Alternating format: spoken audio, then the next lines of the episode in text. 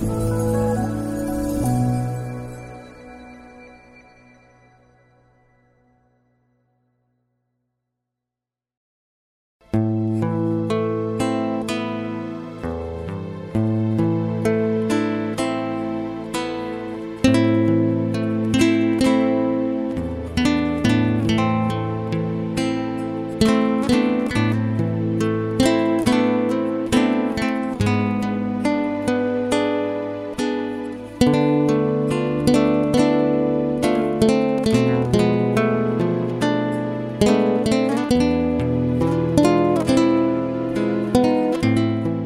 mời quý vị theo dõi chương trình Maranatha của truyền thông dòng tên.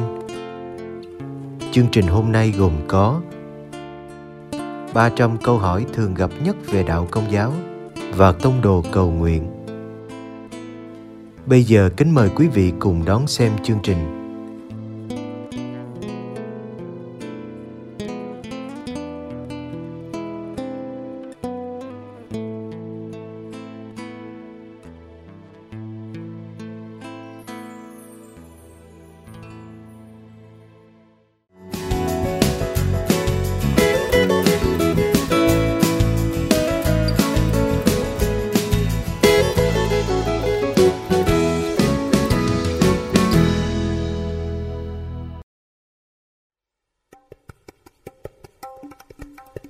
Câu hỏi 33, ai giết Chúa Giêsu, người La Mã hay người Do Thái?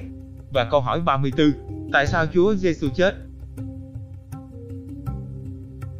Suốt nhiều thế kỷ của Kitô giáo, người Do Thái thường bị buộc tội và dèm pha cách bất công, như là những kẻ giết Đức Kitô. Cả Kinh Thánh và giáo hội đều chưa từng tuyên bố như vậy, nhưng chính các cá nhân lại cổ suý cho lời nói dối khủng khiếp này. Về khía cạnh lịch sử, những người lính La Mã là những kẻ đã tra tấn, và đóng đinh Chúa Giêsu cho tới lúc Ngài chết vào ngày thứ sáu tuần thánh. Mặc dù đúng là giới lãnh đạo Do Thái, trong thượng hội đồng đã âm mưu với Juda 30 đồng bạc để hắn phản bội Đức Kitô, nhằm giúp họ dễ dàng bắt Ngài, nhưng họ không đại diện cho toàn bộ dân Do Thái, cũng như cho đức tin của người Do Thái.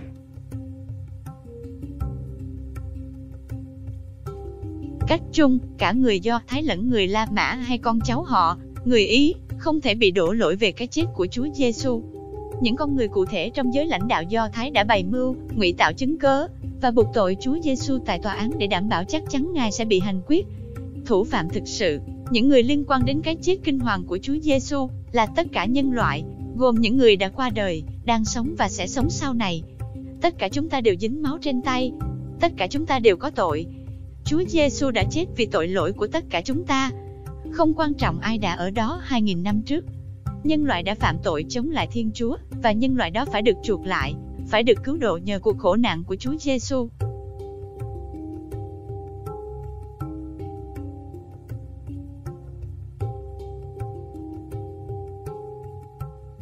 Câu hỏi 34, tại sao Chúa Giêsu chết? Chúa Giêsu chết để cứu chúng ta khỏi tội lỗi của mình. Nếu Ngài chỉ là người mà không là Chúa, có lẽ cái chết của Ngài thật bi thảm nhưng không có khả năng cứu độ. Loài người chỉ có thể được cứu độ bởi một đấng cứu độ và chỉ được chuộc về bởi một đấng cứu chuộc. Tội nguyên tổ đã làm tổn hại bản tính con người đến độ mọi người được sinh ra bởi Adam và Eve và đều không có khả năng tự cứu lấy mình, chứ đừng nói đến việc cứu cả phần còn lại của nhân loại. Nhân loại cần một đấng cứu chuộc. Đấng cứu chuộc ấy phải thực một hiến tế tối hậu và chung cuộc. Chính Chúa Giêsu nói, không có tình yêu nào cao cả hơn tình yêu của người hy sinh tính mạng vì bạn hữu mình. Do Anh chương 15 câu 13.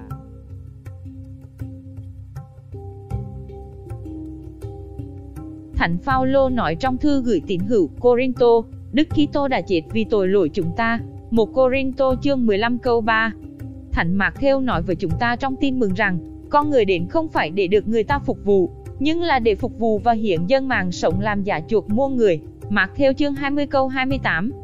Ngay cả ngôn sứ Isaiah tiên bảo trong cửu ước, trước khi Chúa Giêsu được sinh ra, chính người đã bị đâm vì chúng ta phạm tội, bị nghiêng nạc vì chúng ta lỗi lầm, người đã chịu sự trị để chúng ta được bình an, đã phải mang thương tích cho chúng ta được chữa lành. Tất cả chúng ta lạc lõng như chiên cừu, lang thang mỗi người một ngả. Nhưng Đức Chúa đã đổ trên đầu người tội lỗi của tất cả chúng ta. Bị ngược đãi, người cam chịu nhục, chẳng mở miệng kêu ca, như chiên bị đem đi làm thịt, như cừu câm nín khi bị xẻn lông, Người chẳng hề mở miệng, Isaiah, chương 53 câu 5 đến câu 7.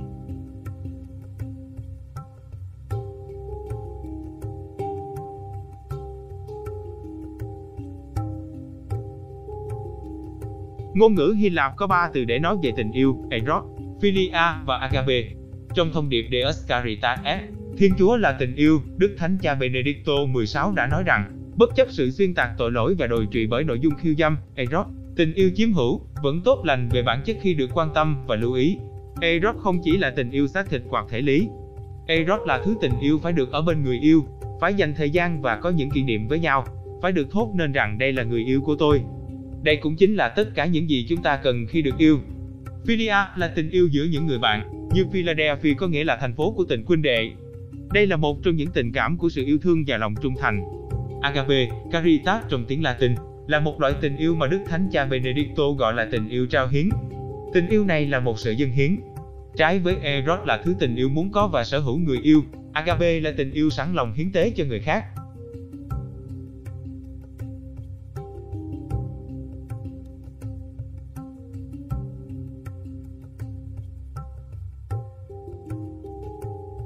Tình yêu của Thiên Chúa dành cho chúng ta thì hoàn hảo và thật sự là tình yêu agape, bởi vì Ngài sẵn sàng hy sinh người con duy nhất của mình, và người con cũng sẵn sàng hy sinh sự sống của mình để cứu độ chúng ta. Đức Kitô không bị ép buộc phải chết, nhưng Ngài tự nguyện ôm lấy cái chết thật đau đớn và khủng khiếp ấy, bởi vì tình yêu của Ngài dành cho mỗi người chúng ta. Hành vi tột đỉnh này của tình yêu dân hiến đã chuộc lại tội kiêu ngạo của cha mẹ nguyên thủy chúng ta, Adam và Eva, cũng như tội riêng của tất cả mỗi người chúng ta, vì căn bản tội riêng cũng là những hành vi phản nghịch chống lại Thiên Chúa. Cái chết của Chúa Giêsu đã mở ra cánh cửa thiên đàng, vốn trước đây đã bị đóng kín khi con người ngông cuồng muốn đặt ý muốn của mình lên trên ý muốn của Thiên Chúa.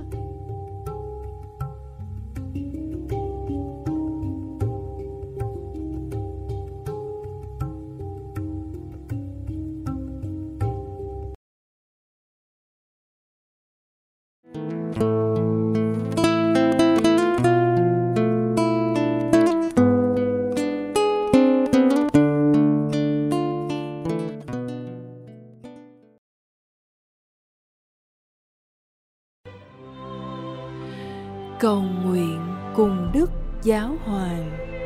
Tông đồ cầu nguyện.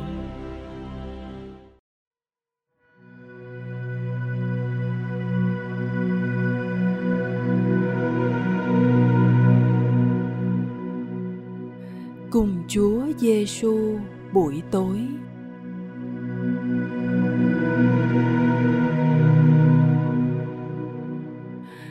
Nhân danh cha và con và thánh thần. Amen.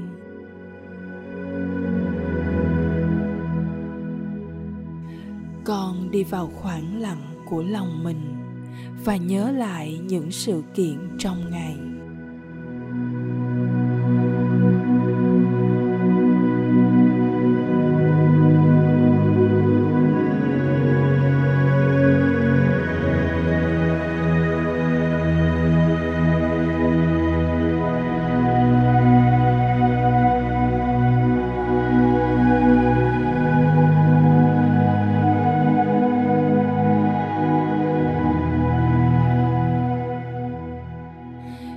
Chú ý vào nội tâm của con để nhận ra bước đi của chúa và những ơn lành mà con nhận được.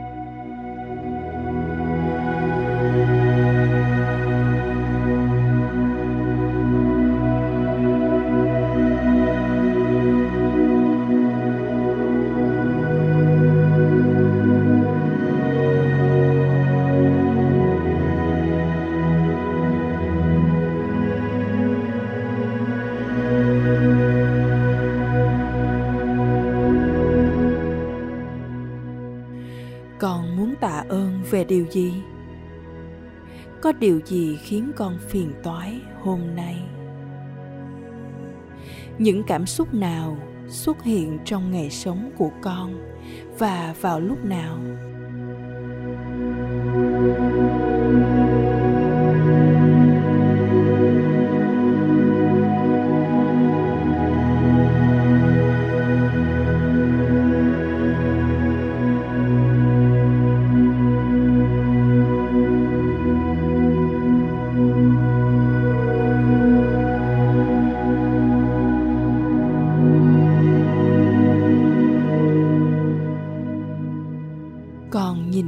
Vào nơi con đặt sự chú ý của mình trong hôm nay. Con có nhận ra và cảm ơn những người khác. Ngày mai, con sẽ nói lời cảm ơn với những người nữ chia sẻ ngày sống cùng con.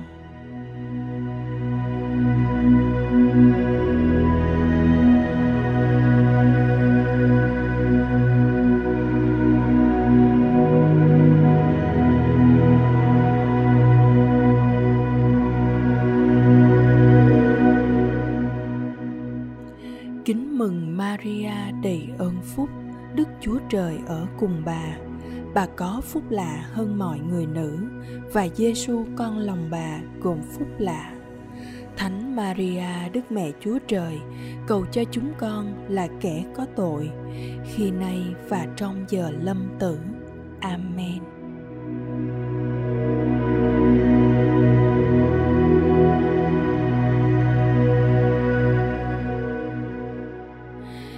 Danh cha và con và thánh thần. Amen.